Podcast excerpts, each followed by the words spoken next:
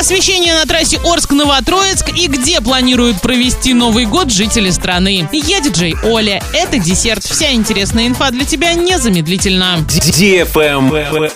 News. На трассе Орск-Новотроицк начали устанавливать уличное освещение. Фонари появятся от стелы города Новотроицка вдоль забора свалки, включая промзону. После запуска этой линии на этой трассе темным останется лишь один участок от развязки на Челябинск до Новотроицкой стеллы. Но именно он включает в себя резкий поворот и сужение дороги с двух до одной полосы. Travel Guide. Россияне пока не очень активно приобретают туры на Новый год, но лидеры среди регионов уже определились. Красная Поляна в Сочи, туры по Золотому кольцу, а также поездки в Подмосковье и Санкт-Петербург. При этом средний чек на новогодние туры по России составляет сейчас примерно 28 тысяч рублей, что уже скоро станет сопоставимо с ценой авиабилетов. Лидером горнолыжной зимы в России остается сочинская Красная Поляна, но спрос туда будет зависеть от коронавирусных ограничений. Следом за Красной Поляной следуют гостиницы и пансионаты Подмосковья, а вот после него идут экскурсионные программы по Золотому кольцу в Санкт-Петербург, Великий Устюг.